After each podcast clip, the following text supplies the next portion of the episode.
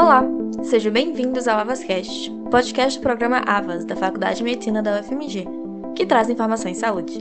Meu nome é Elke, sou estudante de medicina do sexto período da UFMG. Hoje abordaremos o tema sobre comunicação de más notícias no contexto do Covid-19. Essa pandemia vem apresentando um elevado número de casos e evolução rápida para casos graves, em um contexto no qual os pacientes internados são impossibilitados de receber visitas presenciais de familiares. Com isto, a comunicação de notícias sobre evolução e situação clínica é dificultada e requer protocolos específicos para o enfrentamento da pandemia.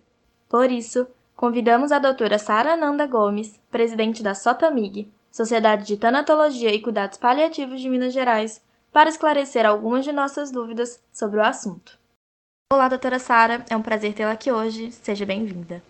Olá, Elke. Primeiramente, gostaria de agradecer o convite e parabenizá-los pelo projeto do Avas Cash. Como você já sabe, eu sou filha da UFMG e fico muito orgulhosa desse projeto tão importante. Primeiramente, sabemos que o enfrentamento do Covid-19 criou uma situação atípica, que exige medidas novas para otimizar a comunicação e o acolhimento dos pacientes e familiares afetados pela doença. Então, quais são as principais especificidades desse cenário no que diz respeito à dificuldade de comunicação? Sim, existem muitas peculiaridades. É, a gente sabe que normalmente a maioria dos serviços permite presença de acompanhantes durante as internações, principalmente para pessoas idosas e crianças. Além disso, existem horários claros de visitas que variam conforme a instituição. A companhia de um ente querido pode ajudar muito no enfrentamento das doenças e no melhor convívio do paciente com esse novo ambiente longe de casa. Porém, nesse cenário de pandemia, as recomendações da Organização Mundial de Saúde são bem claras em relação ao isolamento físico completo, principalmente para pacientes graves. Essas pessoas, então, elas vão ter contato físico presencial apenas com os profissionais de saúde e muito provavelmente ficam internadas por períodos longos, né, os pacientes mais graves. Então, eles vão ficar esse período todo sem contato com os familiares e os familiares sem contato com o paciente. Isso gera muita angústia para todos os envolvidos. Por isso que é tão importante a gente adaptar os hospitais para um modelo de visita virtual que pode ser simples e de baixo custo. Preparar antes pode ajudar a reduzir muito o estresse da equipe, dos líderes e de todos os envolvidos nesses casos. Elas precisam realmente adaptar-se e saber que a gente tem como conciliar a efetividade a humanização usando a tecnologia como nossa aliada, né? O isolamento físico, ele não deve impor também o isolamento de informações e trocas para todos os envolvidos, pacientes, familiares e profissionais de saúde. A primeira má notícia pode ser o próprio diagnóstico da doença. No contexto atual, o paciente já deve estar sintomático e suspeitando do diagnóstico. Sendo assim, Quais cuidados o profissional da saúde deve ter e quais orientações devem ser dadas? Então, é, a notícia sobre o diagnóstico é extremamente importante, né? E mesmo a gente estando falando num cenário de pronto-socorro, a gente precisa ter uma escuta. Então, primeiro, né, perguntar o que, que o paciente sabe, se, se o que, que ele imagina, provavelmente como ele está sintomático, o paciente já deve estar tá suspeitando. Mas é bem importante saber todos, responder todas as dúvidas, explicar sobre o plano terapêutico, né? Porque isso minimiza um pouco a ansiedade do que, que vai vir daí para frente. Ser muito honesto sobre os riscos, né? Né? Mas também não deixar de ressaltar que ainda bem que a maior parte dos desfechos tende a ser positiva, mas se o paciente for da população de risco, deixar isso claro, porque que a monitorização dele vai ter que ser mais de perto, né? E sempre que fornecer o diagnóstico, a gente orienta que seja entregue um folheto com todas as informações, porque a gente às vezes só fala, a pessoa às vezes está ali sozinha, não vai lembrar de tudo. Então, uma coisa bem importante é ter um material com as todas as recomendações de proteção de domiciliar, sobre isolamento, sobre como que esse paciente precisa ser monitorado sobre todos os sinais de alerta, né? E ter nesse momento essa preocupação, né? Porque muitas vezes o paciente, ah, mas por que, que eu tenho que ficar isolado? Então a gente tem que, de forma clara, falar: olha, contamos com sua ajuda para que possa se proteger e proteger os outros, né? Quanto menos pessoas tiverem essa doença, melhor poderemos cuidar de todos, dos que forem mais graves. Inclusive você, se piorar, precisará ser atendido. Aí a gente fala, né? Um voto de confiança. Podemos contar com você? Eu preciso que você verifique se entendeu todas as recomendações e que faça em casa o isolamento social dessa forma. Então, da parte do isolamento social, a gente tem vários tipos de orientação, né? Até na questão do, da pessoa ter um quarto exclusivo, não compartilhar banheiro, evitar não estar no mesmo ambiente que, outros, que outras pessoas. E aí tem uma série de recomendações, por isso que, que eu falo da importância de, além do profissional de saúde orientar bem, de forma clara, ter um material que o paciente possa levar para casa, além de saber como que vai ser o follow-up, né, o segmento dele. Isso é extremamente importante. Os pacientes internados são aqueles que possuem critérios de gravidade da doença devido ao desenvolvimento da pneumonia pelo Covid-19. Como informar e como lidar com a ansiedade e tristeza que advém da notícia de serem privados de verem seus familiares. A notícia de internação é considerada também outra má notícia nesse cenário. O que é má notícia? Má notícia é qualquer notícia que mude a perspectiva de futuro daquele paciente. E a gente, como profissional de saúde, nós precisamos estar muito bem capacitados para isso, para não acontecer tanto o burnout como a comunicação de forma inadequada. Então, quando a gente vai comunicar sobre a internação, a gente precisa deixar a orientação bem clara, que não vai haver visitas presenciais, né? E a gente sabe que, como seres sociais, os pacientes podem experienciar uma situação de abandono. Então, para isso, a gente precisa assegurar que, mesmo com a internação, com o isolamento social, nós vamos fazer o possível para que ele mantenha um contato com seus familiares e que seus familiares vão receber notícias sobre eles diariamente. Então, o que a gente orienta sobre o protocolo da instituição, que a maioria tem usado a questão das visitas virtuais, né? E aí, quando a gente vai dar notícia, a gente fala: olha, infelizmente, a partir de agora você precisará ficar internado, mas a gente vai, vai oferecer o melhor para cuidar de você. E nesse período, infelizmente, você não vai poder receber visitas presencialmente. Meu nome é Fulano e faremos o possível para que você mande e receba notícia dos seus familiares de forma virtual. Então, isso é muito importante para não criar mais ansiedade, né? A gente sabe que já é difícil porque o paciente que vai estar tá sendo internado, provavelmente ele tem os critérios de gravidade, então já tem ansiedade do próprio diagnóstico. Então a questão da notícia internação, a gente tem que ter muita cautela para minimizar ao máximo a angústia desses pacientes e também a nossa angústia dessa notícia que não é fácil. Sobre as visitas online, como elas vão funcionar? As visitas são iguais para todos os pacientes? Uma vez que temos pacientes com capacidade verbal preservada e outros sem? E quem deve ser responsável? Então, a questão das visitas virtuais, como eu já disse, é uma alternativa pela, pela ausência da possibilidade de comunicação presencial. Bem importante que cada instituição né, realize o seu protocolo. A gente tem vários protocolos de orientações, sugestões de várias sociedades. Aqui no Brasil, eu desenvolvi junto com colegas especialistas nessa área de comunicação e a gente disponibilizou um material que está disponível gratuitamente para todas as instituições e pessoas que precisarem. Esse material está no site da Sotamig, que é a Sociedade de Tanatologia e Cuidados Paliativos de Minas Gerais, e também está disponível no site do Instituto Brasileiro de Comunicação e Saúde e no Corém de São Paulo. Então, cada instituição vai adaptar da melhor forma, mas a gente tem algumas premissas. Então, o que você perguntou vai depender muito do paciente. Então, a gente classifica o paciente com capacidade para comunicação verbal efetiva e, e o paciente sem capacidade para comunicação verbal efetiva. Nessas formas, a gente vai ter é, diferentes estratégias, né?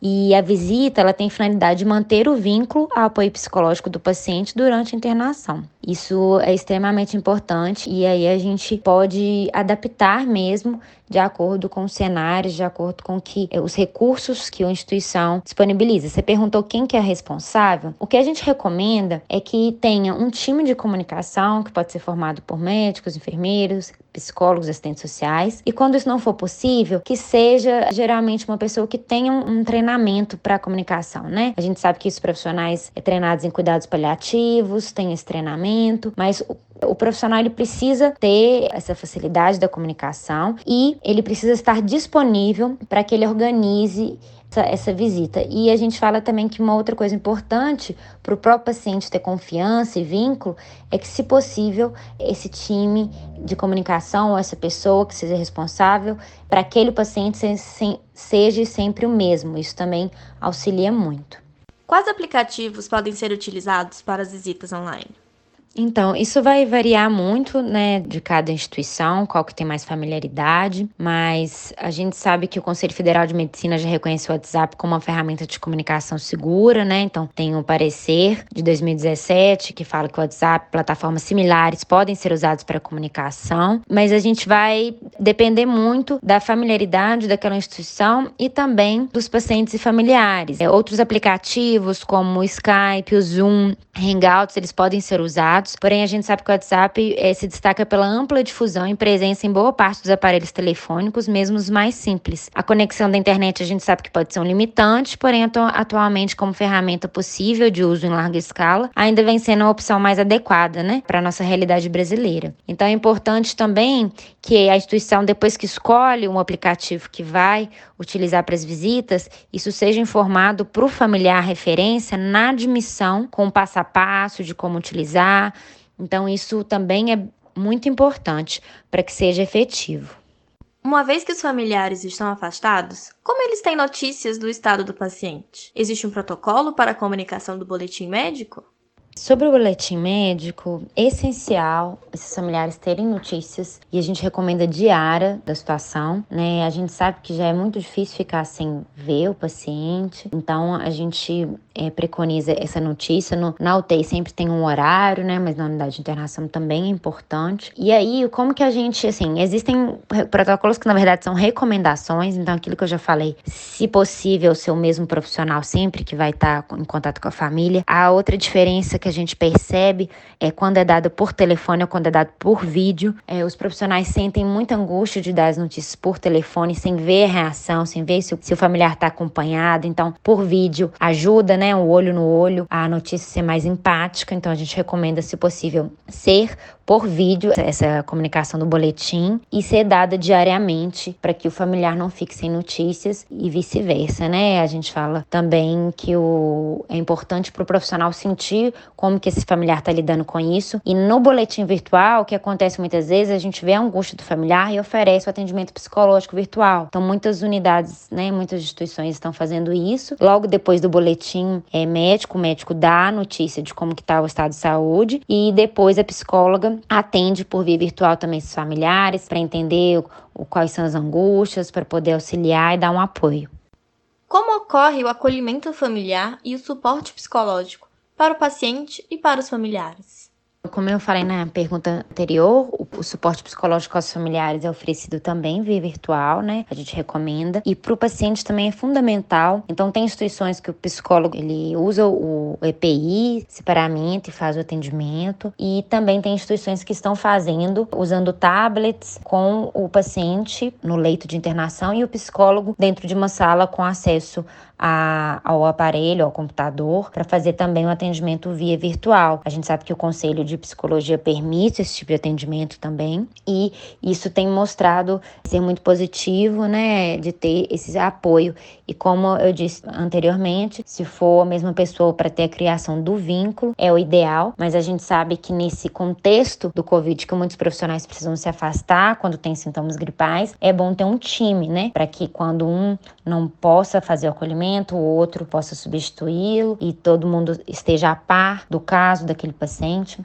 Então, a questão do suporte psicológico na pandemia está sendo essencial e não só para o paciente, para o familiar, para os próprios profissionais de saúde. A gente tem visto várias estratégias de várias instituições de dar também esse suporte aos profissionais da linha de frente. Diante do que já conversamos aqui, como ocorre a tomada de decisões com os familiares, bem como o planejamento avançado dos cuidados, e a comunicação de más notícias que não o óbito. Então, o planejamento de cuidados, a realização de diretivas antecipadas de vontade, decisão compartilhada, isso tudo é considerado pilares da boa prática médica. E mesmo antes da pandemia, é importante realizar e a gente realizava isso através de conversa com a família e com o paciente, muitas vezes por, um, por meio de uma conferência familiar. Agora, a gente precisou adaptar isso e como que a gente tem feito, o que, que a gente recomenda. Que seja agendadas reuniões familiares por vídeo para tomada de decisão, planejamento avançado de cuidados, também realização de más notícias e para que tenha um alinhamento da equipe e dos familiares que estão envolvidos, né? Também, sempre que possível, ter essa conversa com o próprio paciente. Muitas vezes a gente pergunta para o próprio paciente quem que ele gostaria que participasse dessa reunião e então, depois que é feito o agendamento, a gente utiliza de aplicativos que pode se fazer, né, várias pessoas ao mesmo tempo pela videoconferência, sempre escolher um local silencioso com uma boa rede de internet, apresentar a equipe, explicar as normativas da reunião, fazer a escuta ativa, entender principalmente quem que é o principal cuidador, o que está entendendo, como que imagina que vai acontecer dali para frente e depois fornecer forma clara as informações, né, sobre o diagnóstico, sobre a evolução da doença, acolhendo sempre as emoções que surgirem ali, né, em silêncio, esperar os familiares exporem as dúvidas e no final traçar um plano de cuidados mesmo e não deixar que tenham nenhuma dúvida, né? Estar disponível e sempre registrar tudo em prontuário ao final da reunião. Durante a evolução dos quadros de COVID-19, muitos pacientes pioram rapidamente, fora dos horários de visita virtual e boletins médicos, podendo vir a falecer antes da próxima visita. Como a equipe de saúde deve proceder nessas situações? Quais as recomendações práticas para a comunicação da morte?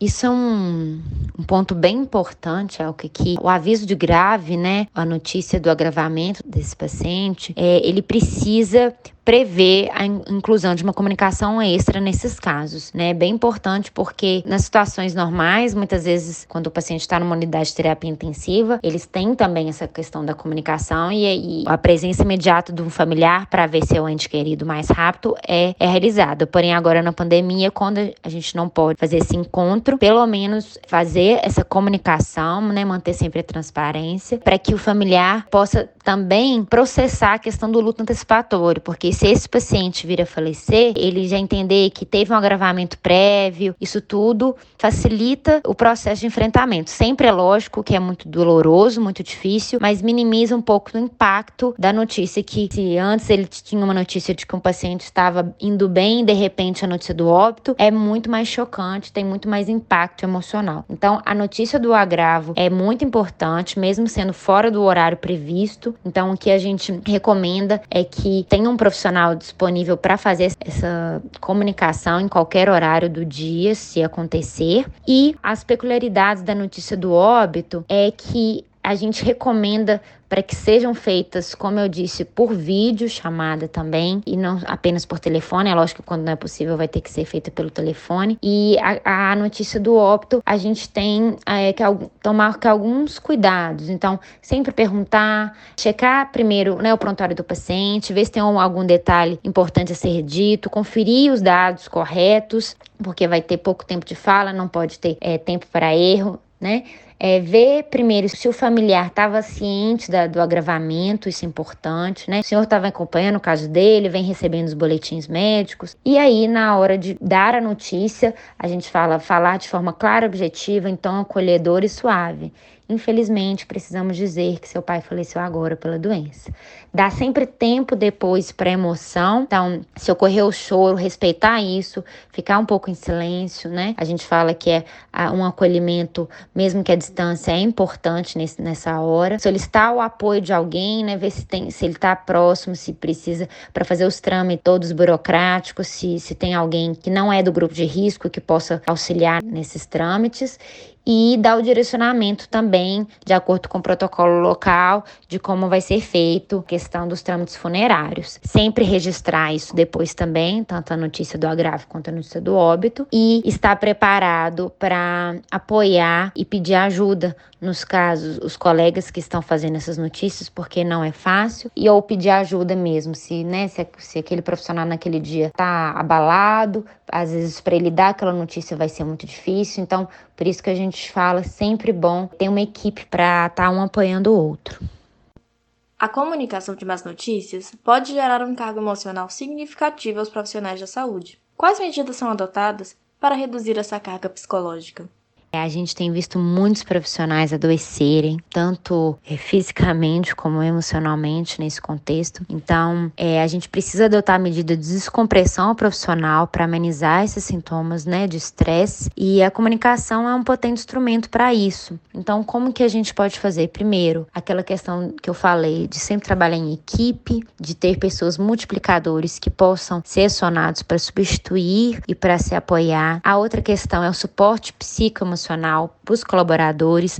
Então, a gente tem visto muitas linhas de apoio por telefone psicológico, temos visto atividades como prática de mindfulness, yoga por virtual mesmo. É, tudo isso ajuda muito para que evite o burnout desses profissionais e evite o adoecimento é, mental, pois nesse contexto que os profissionais estão muitas vezes distantes dos seus familiares, né, com medo de tudo que pode acontecer, medo de transmitir para os pacientes, de transmitir para os familiares, com uma alta carga de trabalho físico e mental, a gente precisa atuar preventivamente, precocemente, com todas essas ferramentas que as instituições podem oferecer para esses profissionais. Também os líderes precisam estar muito bem capacitados para identificar precocemente um profissional que está mais vulnerável, oferecer ajuda, não, não deixar que o colaborador sinta vergonha por começar a ter sintomas e ter que ser afastado, porque ele sabe que isso vai sobrecarregar os colegas, mas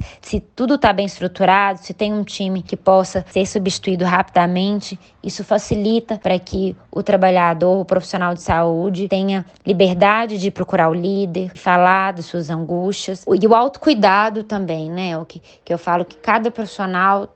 tem que ter o seu próprio autocuidado, o seu momento de descompressão, e isso é muito individual. Além dessas medidas que a gente fala é, das instituições, também o próprio profissional precisa achar o seu momento de autocuidado, mesmo numa rotina corrida. A gente recomenda isso e saber também que várias entidades estão oferecendo esses auxílios, né? Várias linhas de apoio emocional por telefone, várias sociedades. Então, esse profissional ele, ele precisa saber que ele tem aonde buscar ajuda.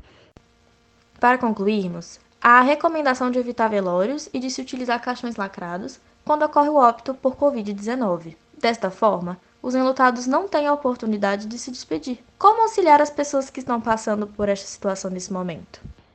Então, a questão do pós-óbito é outro cenário da, dramático da pandemia, que infelizmente os falecidos com suspeita ou confirmação de Covid-19, eles precisam ser enterrados com caixão fechado ou cremados, e os velórios e funerais, eles não estão sendo recomendados, é, e quando ocorrem, aconselha-se que seja o máximo das pessoas, com várias regras e medidas de proteção, e o que a gente sabe é que o, os rituais de despedida no pós-óbito são extremamente extremamente importantes para a elaboração do luto e para reduzir o risco de luto complicado. Então, o que, que a gente tem feito para se adaptar a essa nova realidade? Então, incentivar outros tipos de rituais de despedida, utilizando alguma lembrança, foto, carta ou algo afetivo do familiar falecido, né? Oferecer sempre uma rede de apoio ao enlutado também para aquele familiar, sugerir reuniões entre familiares e amigos utilizando os recursos de comunicação virtuais à distância. E existem iniciativas que ajudam a organizar esse tipo de rituais Braço, é lógico a gente sabe que não é igual ao ritual presencial e muito importante saber que é individualizado de acordo com a cultura, com a religião, com a espiritualidade de cada família. A gente tem que saber que não tem como generalizar isso. E eu sugiro, para quem quiser saber mais sobre isso, tem um movimento que chama Guias de Rituais de Despedidas Virtuais pela Infinito. É, o site acredito que é infinito.etc.br. E aí eles realizaram esse guia mesmo de como realizar esses, essas outras formas, adaptações dos rituais que são tão importantes no auxílio da elaboração do luto e no suporte ao enlutado. Muito obrigada, doutora Sara. Foi um prazer entrevistá-la hoje.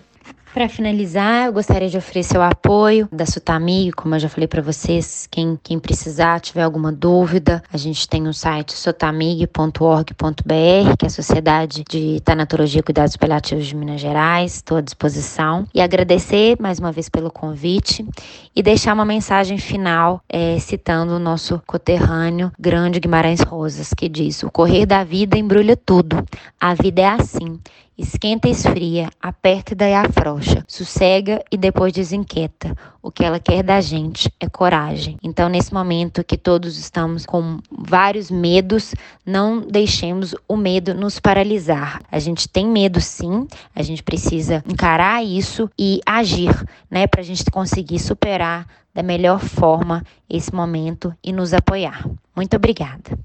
O programa de hoje termina aqui. Agradecemos a participação da doutora Sara Ananda Gomes. Para mais informações sobre o Covid-19, acessem o site do Ministério da Saúde em www.saude.gov.br e se protejam das fake news. Até a próxima! Esta edição foi produzida por Cristiano Afonso, Elke do Vale, Gabriela Costa Longa e Fernando Torres com coordenação do professor Marco Túlio Sintra, da professora Rosália Torres e da Comunicação Social da Faculdade de Medicina da UFMG.